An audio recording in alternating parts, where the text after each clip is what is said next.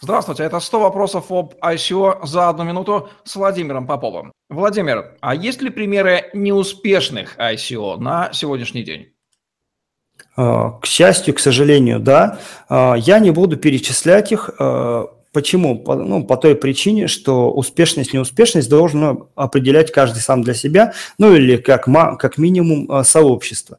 Хочу лишь э, предостеречь людей, которые выходят на ICO, фаундеров и тех людей, которые инвестируют в ICO, инвесторов, э, от того мнения, которое сейчас бытует на рынке о том, что якобы нет провальных ICO.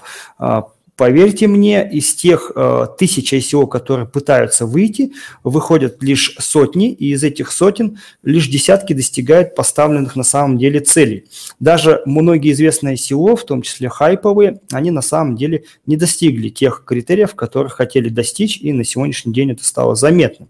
Ну, это большая ошибка. Почему? Потому что очень многие думают, что сейчас можно условно там, делать все, что угодно, и все равно будут получены деньги. Нет, это не так.